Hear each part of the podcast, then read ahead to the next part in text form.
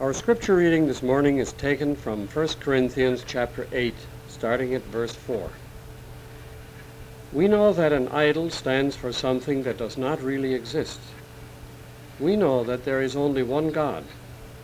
Even if there are so-called gods, whether in heaven or on earth, and even though there are many of these gods and lords, yet there is for us only one God, the Father, who is the creator of all things and for whom we live. And there is only one Lord, Jesus Christ, through whom all things were created and through whom we live. But not everyone knows this truth. And the second reading is from Christ's Sermon on the Mount in Matthew chapter 5. Happy are you when people insult you and persecute you and tell all kinds of evil lies against you because you are my followers. Be happy and glad, for a great reward is kept for you in heaven. This is how the prophets who lived before you were persecuted. What a privilege it is to worship the Lord here this morning. What a privilege it is to worship the Lord at any time, anywhere, in this great land. How many people in the world have this privilege? In how many lands has this privilege been lost? How can we make sure that the freedom to worship is not lost in our land? To what kinds of persecution should we keep our eyes wide open? In the next 30 minutes or so, Mrs. Trinkline and I will give you some answers to these questions. In pictures and sounds from around the world, we will experience the enthusiastic worship of people who have come to know the Lord quite recently. In other places, we will see the dangers of indifference. And behind the Iron Curtain, we get a glimpse of open hostility to the Lord.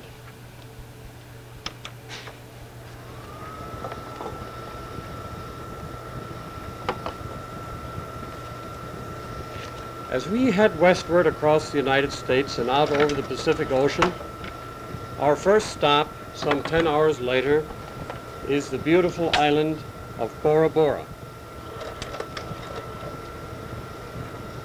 This island paradise near the equator was inhabited by a tribe of people some centuries ago who worshiped heathen gods. And here we are shown an altar where we were told human sacrifices were conducted. But thanks to the coming of the gospel, we now see on this idyllic island places of worship where a familiar Christian steeple points heavenward. So after our jet refuels, we reluctantly leave and we head southwestward over the equator to the subcontinent of Australia. We are now as far from New York as it is possible to go on this planet. And the scenery in this so-called Australian outback looks far out indeed. Ayers Rock, a giant monolith that juts some 1,100 feet out of the desert, is 6 miles in circumference. And the temperature on this site, because of the changing amount of sunshine that reaches it during the day and evening, can vary as much as 70 degrees. The ancient Aborigines used Ayers Rock as a place of worship. And in the base of this monolith, we see carved the images of lizard men and leopard men that served as the idols of the Aborigines. Listen as the modern descendants of these people play a musical instrument called the didgeridoo.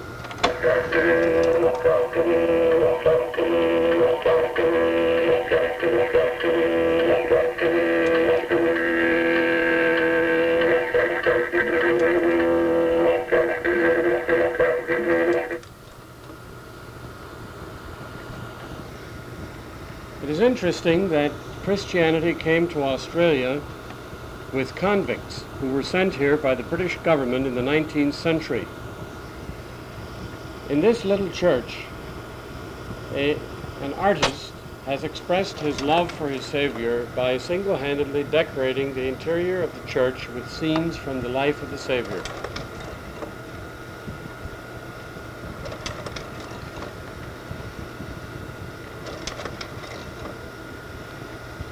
A short plane ride and we are in the island nation of New Zealand, the southernmost landmass in the eastern hemisphere before you reach Antarctica. The natives here are called Maoris. They came here centuries ago in giant canoes, and we see that reenacted here by modern Maoris. One of the gods the Maoris worshipped had the unusual habit of sticking his tongue out, and today's Maoris like to reenact that particular characteristic with enthusiasm. Now listen as our Maori guide tells us about the coming of Christianity to this land. Christianity was brought by your people to me, to the Maori, which we have accepted. And you'll find that today, that church, which is a Maori church, caters not only for the Maori people. You'll find that a lot of European people go there for their services as well. On the inside of this Maori church, we see a beautiful etching on a clear glass window that looks like Jesus is literally walking on the water of the lake outside the church. Notice that the features of Jesus and his robe are distinctly Maori, but that the scene and the story is the same familiar one that we enjoy in our own Bible. Moving westward across the Indian Ocean to the continent of Africa, we transfer from the superjet that brought us to Nairobi to the small planes that can land on tiny remote airstrips. Our eclipse camp, the crescent of green tents, was set up on the center of the eclipse path, hundreds of miles from the nearest town. Crocodile-infested Lake Rudolph is visible on the right. We learned of the ancient El Molo tribe living on an island of volcanic ash in Lake Rudolph and made plans to visit them. We could see their huts in the distance as we examined this rubber dinghy to see if it could carry us there. We finally reached the island in the small outboard motorboat on the right. El Molo children greeted us, and we observed the crude rafts which give residents access to the mainland. As we turned toward the village, the only building not made of straw and dung was a tiny shack put up by Orientals who were there to study the El Molo's reaction to the eclipse. As we moved closer, we were amazed to discover that these people who live in this barren wasteland, with none of the modern conveniences we have come to consider necessities, seem content and at peace with each other and with the world around them. We learned that missionaries had come to teach them the love of God, as well as to enrich their daily lives on a more practical level. The El Molo's diet, consisting of a mixture of goat's blood and goat's milk, was greatly improved when the missionaries taught them that fish are edible. The lake is full of enormous lake perch, weighing up to 200 pounds. So now the men crowd into this rowboat, grateful for the bounty of God, as they go out to catch their evening meal. Back in camp, young members of the staff, whose fathers were of the Maasai tribe and had several wives, proudly told us that they were Christians and would each have only one wife. Swahili is the native tongue here, but David and Peter have learned English. If you listen carefully, you will hear a universal worship word as David sings the song we sang at the beginning of this service. I'm Mr. David, son of Bala. I'm come by clan. Now I'm going to sing a song for you, and that will be for Swahili, to praise the Lord.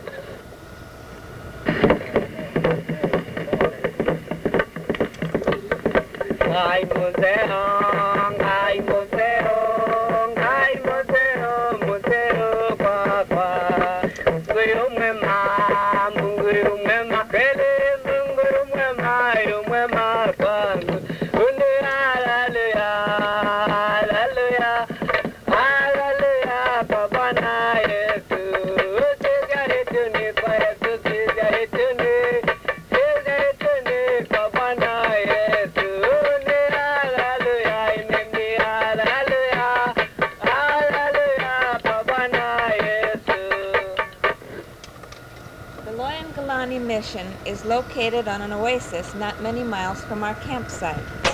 The priest with Dr. Trinkline is a man of great faith and courage. He came to replace another priest who had been murdered by marauding heathen tribes. This fine mission church, which was filled to overflowing during the Sunday morning worship, stands as a result of their heroic efforts. Listen to the familiar hymn, Nearer My God to Thee, sung in Swahili in this very church, as we show you the interior of it and then some other churches in the capital city of Nairobi.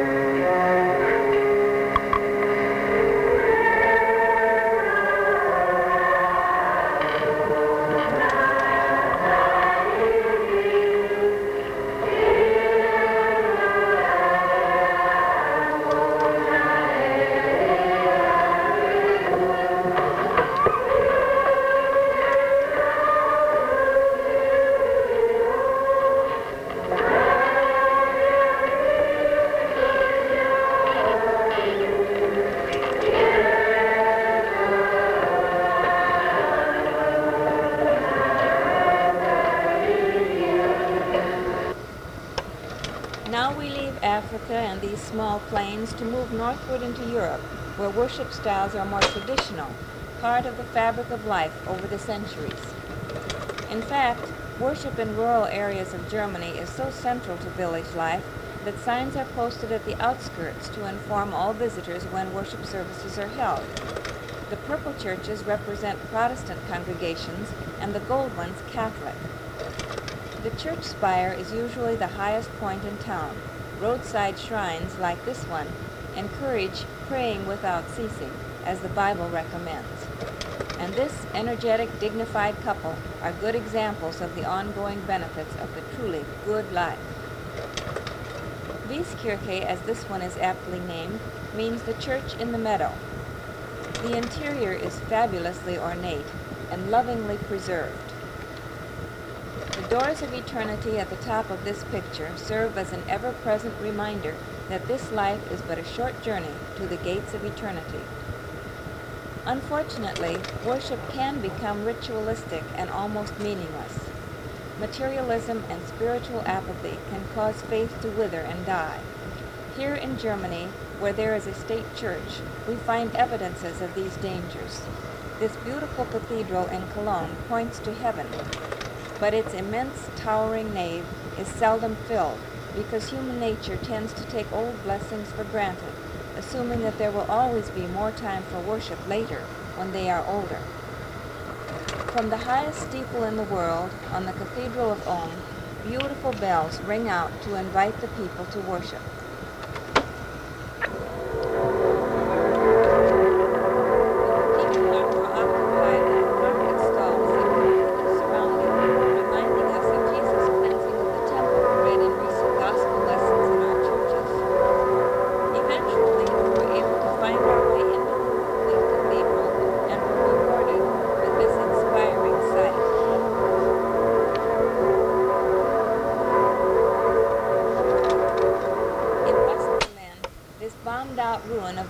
Wilhelm Cathedral was left standing to remind the world of the horrors of war. Just beyond it, the tall tower, topped by a gleaming cross, serves as a new place of worship. However, we learned that state churches, which require no sacrifice or commitment on the part of the parishioners since they are tax-supported, lack the warmth and loving sense of community that's so basic to the growth of spiritual values, even though ancient, irreplaceable mosaics are being carefully preserved. All too often we do not appreciate the value of something until we have lost it, or it has been taken away by force. This drawing represents just that kind of action, the infamous Berlin Wall. It is undoubtedly the ugliest, most depressing sight we have ever seen. It was built by communists in 1962 to stop the flow of people out of communist-held East Berlin on the right into free West Berlin on the left. The original wall was necessarily crude, since it was so hastily built, literally overnight. This was accomplished by bricking up windows, as you see here, and piling concrete barricades in the open spaces between buildings. From the very first, Frantic escapes have been attempted, and graves along the wall stand in silent protest to the cruelty and repression of the communist regime. Now the only access is through heavily guarded checkpoints, where a series of iron gates halt all traffic as armed soldiers check passports, car trunks, and use large mirrors on wheels to check the underside of all vehicles in case someone is desperate enough to hang on there in order to escape. Armed guards are everywhere, not only at the checkpoints, but in the large lookout towers that are posted all along the walls. Originally, a platform only 5 steps high allowed visitors to see beyond the wall into the prison of East Berlin, but now there are at least 4 times as many steps, required in that same spot to see over the new, improved wall. The communists have tried to make the wall more civilized and palatable by cementing it smoothly and capping it neatly, but the horrors of tank barricades, barbed wire, and wide grassy areas heavily mined with explosives are forceful reminders of the kind of entrapment sanctioned by a godless regime of terror. New graves continue to be added as brave people who yearn to be free still try, even in the face of these seemingly insurmountable odds, to escape.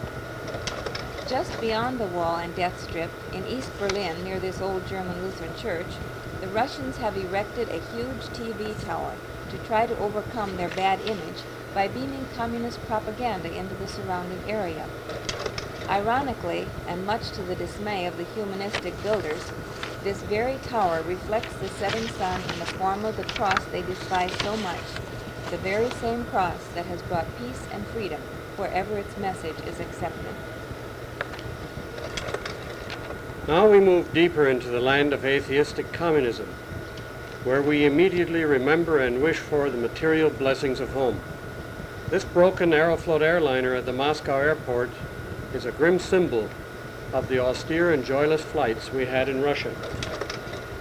8 hours later, we are in the town of Bratsk in central Siberia, near the Mongolian border, and we board the boat at the left for a 3-hour trip to the site that has been chosen for us by the Soviet government to view last summer's total solar eclipse. Notice that the communists are not too optimistic about whether we will see the eclipse at all. Soviet officers are everywhere, and here they look at partial phases of the eclipse with smoked glass and are also near liquid refreshments. A total solar eclipse is one of the most awesome and dramatic examples of the power and love of God that you can ever see. And we are so fortunate to be able to see it on this Earth at all, because from no other planet in the solar system is this sight visible. The pink around the outside of the covered sun are explosions in the sun's atmosphere, and the white surrounding butterfly-shaped layer is the corona, which extends as far as the Earth. It is during times of total solar eclipse that we can get a closer look at the workings of the sun than at any other time. After the eclipse, which lasts only a few minutes, we're back at our dock for the return trip on the boat to Bratsk. Downtown Bratsk, which is a relatively recent city that was built for the erection of a giant hydroelectric plant, has the ever-present picture of Lenin in its downtown area. And Lenin keeps a sharp eye, literally, through agents on all tourists and movements in this city in Siberia. But the shrine of communism is, of course, the Kremlin.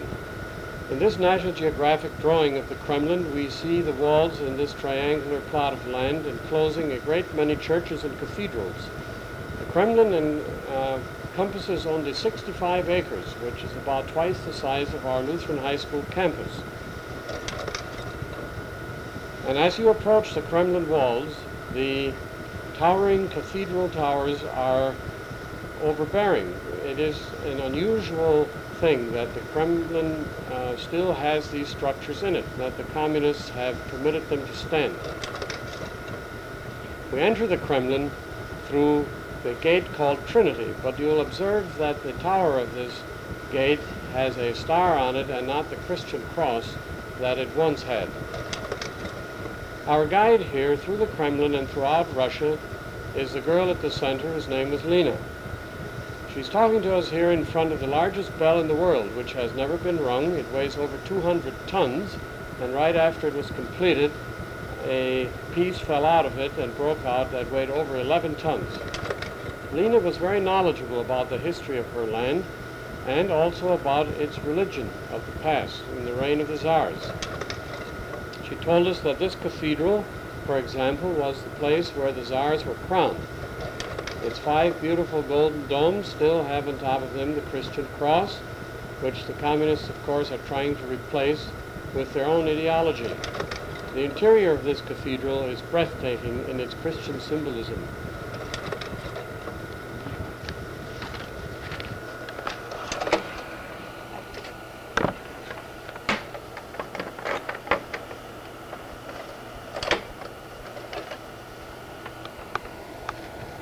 The paintings on the interior of the cathedral are carefully preserved and restored, and it is ironic to see a workman in this atheistic country putting careful finishing, restoring touches on a painting of the Madonna and Child.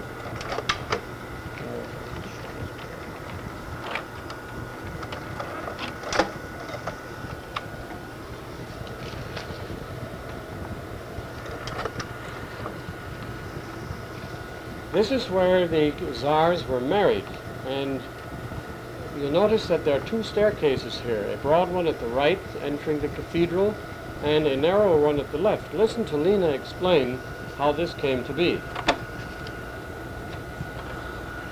Ivan the Terrible was married 8 times. So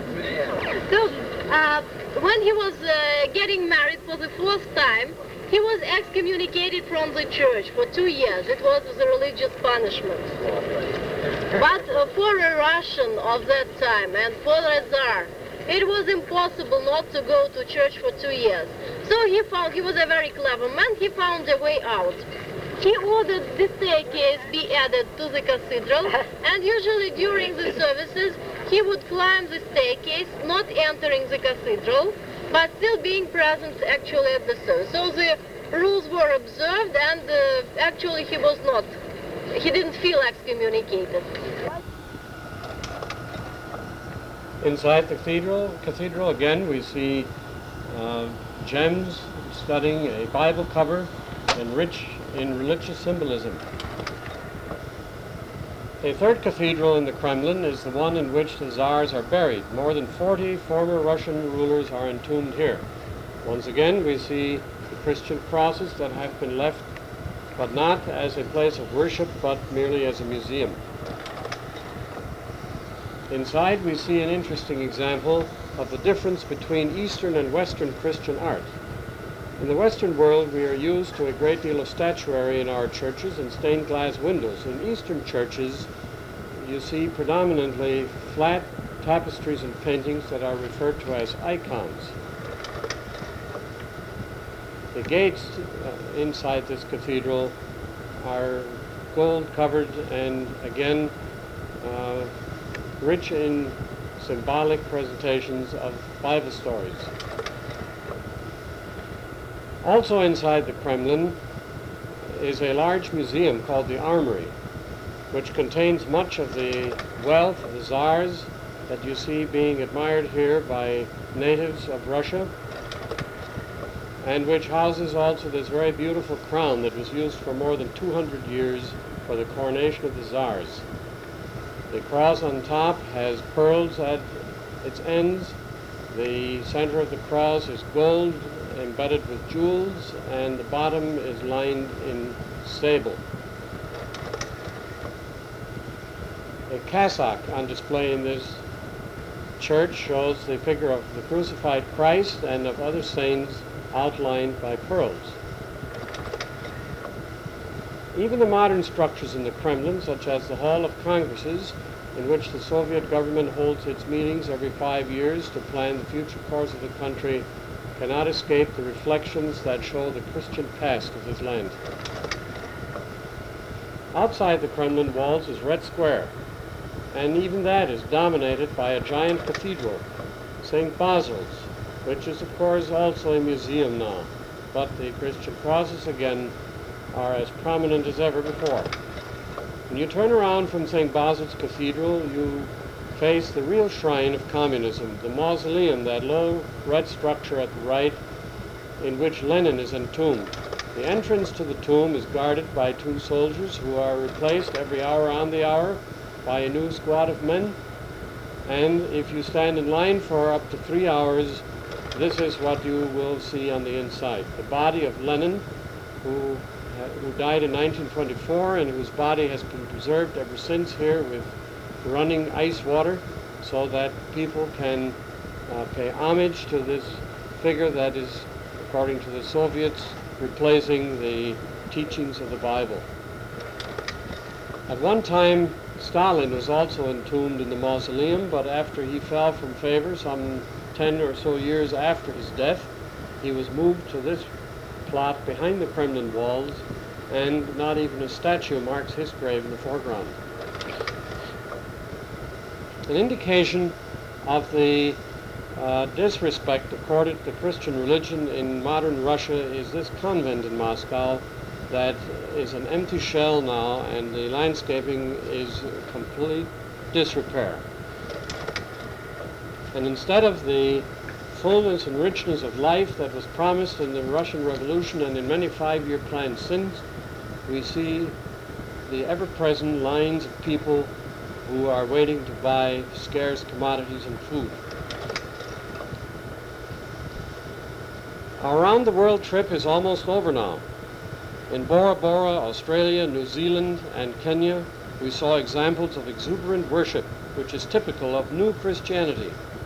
In Western Europe, we saw the dangers of a state church and of long-standing rituals in Christian worship. And in Russia, we witnessed the repression of worship. But that is a rather sad note on which to end our presentation.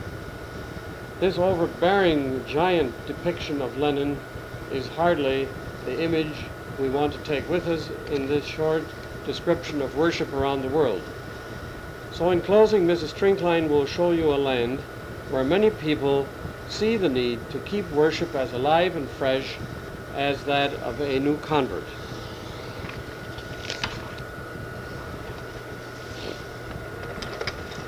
How refreshing in Norway to find beautiful old staved churches still used for worship services. At this one, we were greeted by Lutheran nuns from the Sisterhood of Mary. We will let them speak for themselves as we continue to show you pictures of other churches and natural wonders of this beautiful land. Well, we are very happy to have seen you here at this old church. And we would like to sing you a song now before you are leaving this place. We just want to tell you that we are invited here by the minister of this church, because it's so much on his heart that this old church shouldn't just be a museum, but a living church. So he wants us to welcome the tourists with a song or with those pamphlets which we have also given to you. And now we want to sing a song which is one of our favorite songs. Who makes us happy? Jesus and you. Makes us happy, Jesus is you. Therefore my heart rejoices in you. Jesus, our joy, he does now. Jesus, my wellspring of joy ever new. Heaven's great joy to us comes through you. Jesus, our joy, he does now. Jesus, my joys bring glory to my heart, bringing me joy, make sorrow depart. Jesus, our joy eternal. Before you are going on your trip, you know the Norwegian roads may be very narrow and a bit steep now and then. You need protection, don't you, on your way? And we want to sing a verse of protection to pray to the Lord that He will protect you on your way. Father, now, Father, protect them. That's the word. Father, protect them. Father, protect them. Father in heaven, protect them.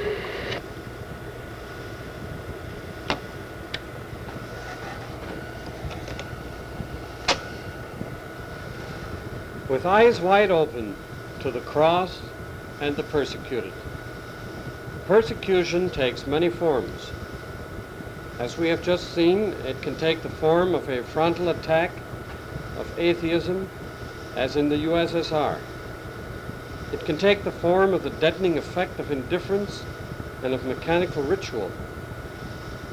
And it can take the form, as it does so often in our own country, of insidious humanism and its appeal to pride and rationalism. Lord, give us the enthusiasm of a new convert and the courage to withstand persecution in all its forms, so that this country will not lose the freedom to worship you.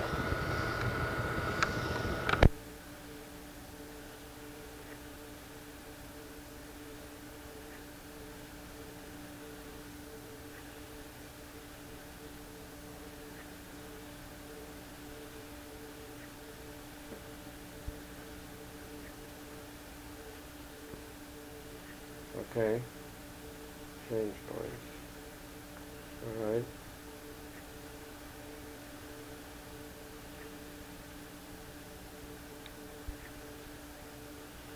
right.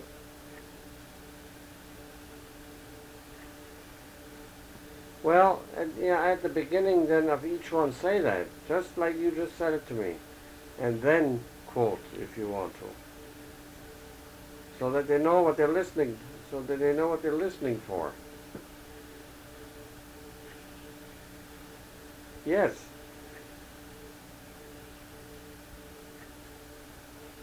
Yes. And then read. Yes.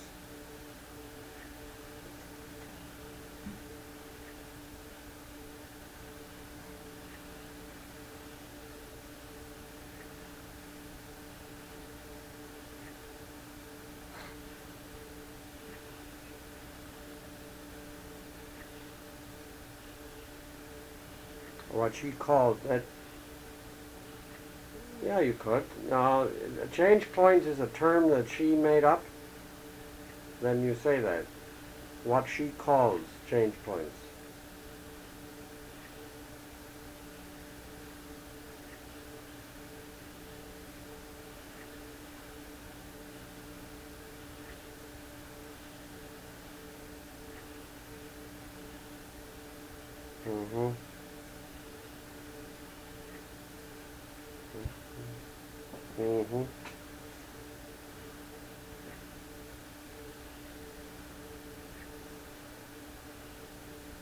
Yeah, you don't have to say bestseller book, you know. Just say her bestseller. Well, no, don't say book. Just say bestseller. It's redundant.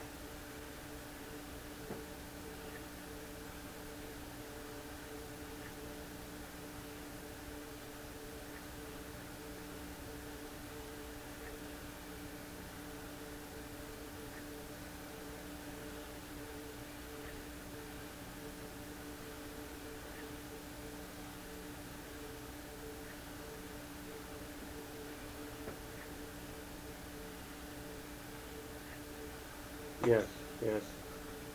That's what you say.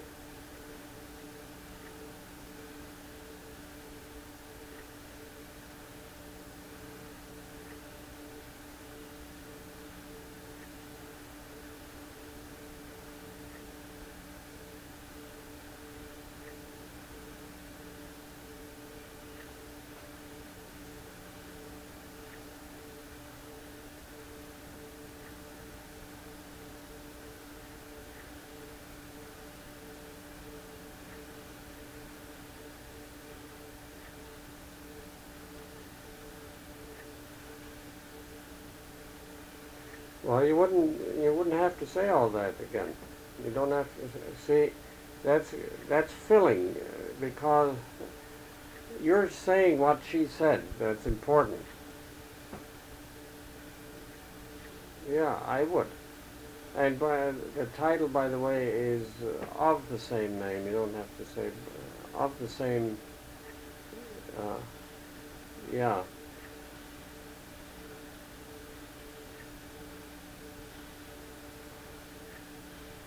Go on.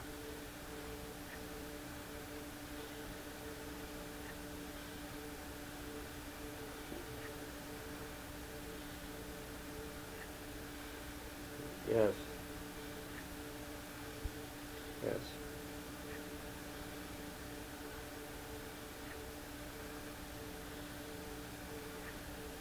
Yeah, that's right. Right.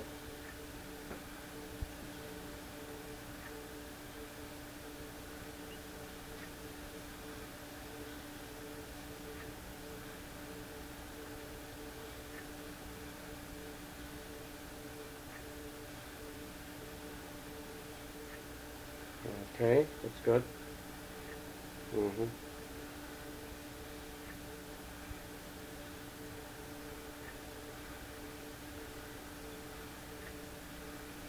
Mm-hmm.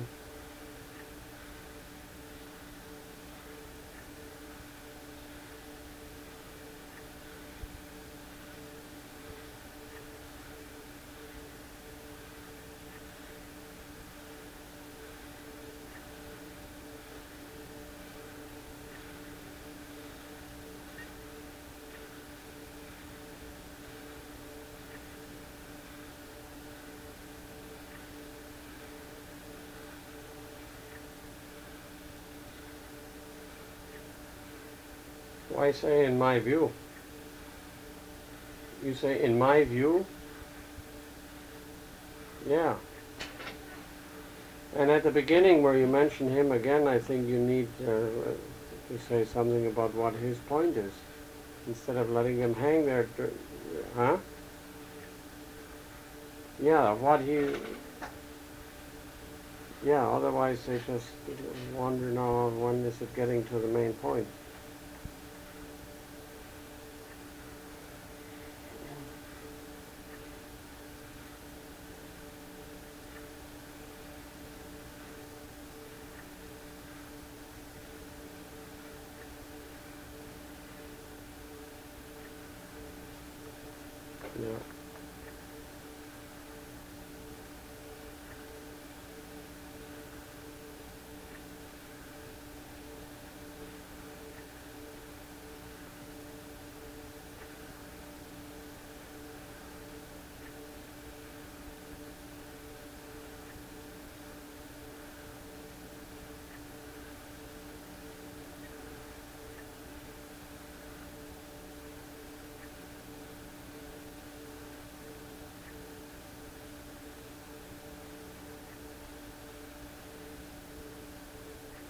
That's correct. You say that in the beginning.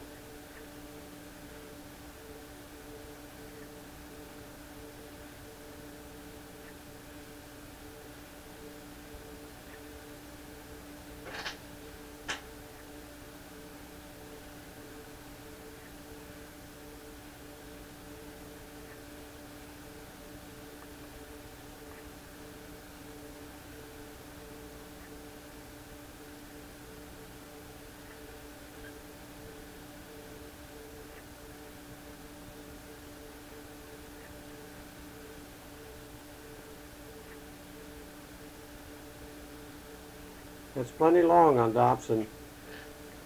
I think you can take some redundancy out of there too. Or just leave all the introductory words out and just say the thing in each case.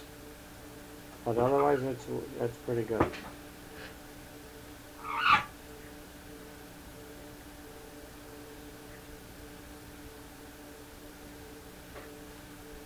Okay. Okay. That.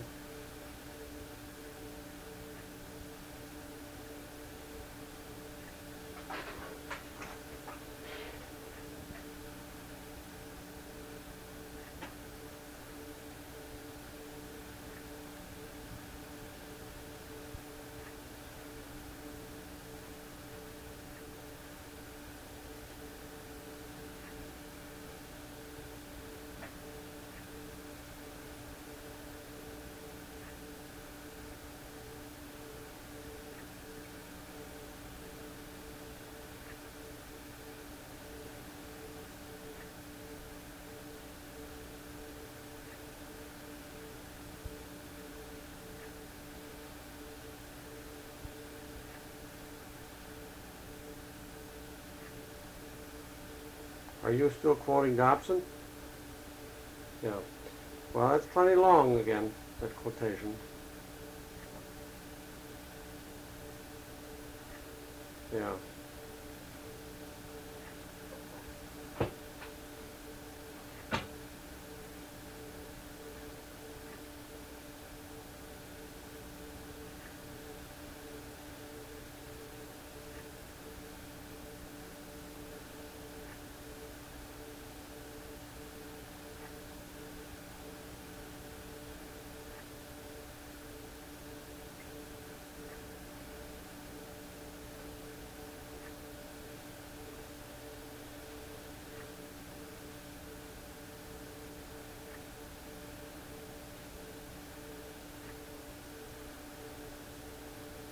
Now, are you adding challenges to the four you just said?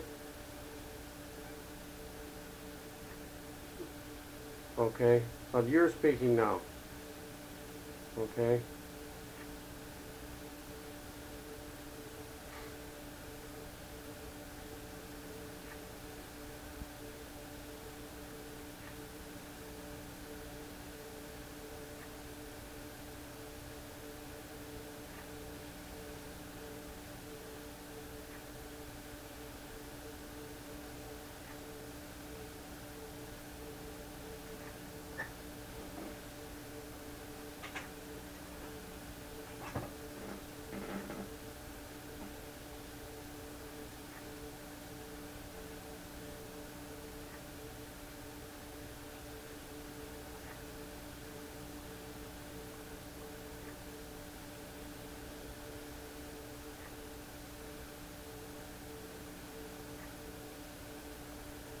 Just a minute. Are you in the second part of your speech now, where you're elaborating on the last point of Dobson's, right? Okay. You should say that, because at the beginning you mentioned that you would do three things. You would present some challenges, elaborate on one of them, and present some solutions. So at the beginning of where you... That's correct. After you finish the quotation from him. Yes. Now, so that, well, something to that effect, so that they know you're in part two of your speech, because everybody follows that and says, she's got three parts now, holy smoke, whenever we get into the second part, see? So that they know you're moving along.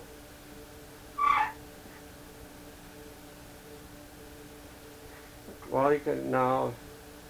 You can even say now in the second, or whatever you called the parts before, and now as a second part of the presentation or something, like, I'd like to elaborate.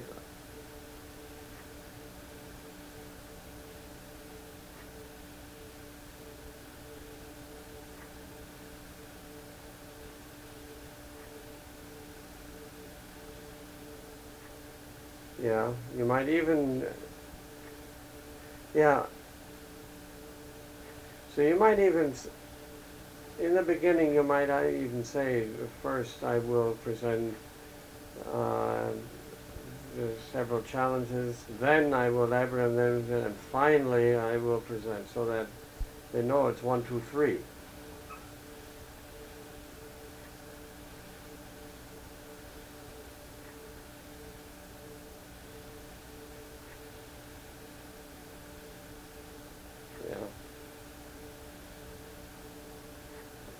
Or you could even say first, second, and third, so that as soon as you finish Dobson, I would say a quotation after you finish a quotation is to say, those are whatever you call it in the beginning there. That is a quick list of some of the challenges. Now, in the second part, or something like that, now for the second part of the presentation or whatever, let me elect.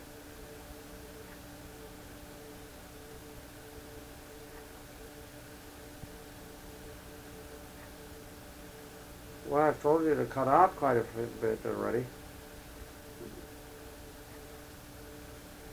Yeah.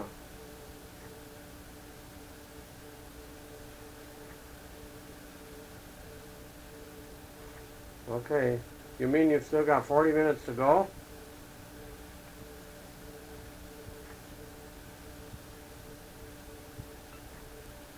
Yeah. So how many minutes?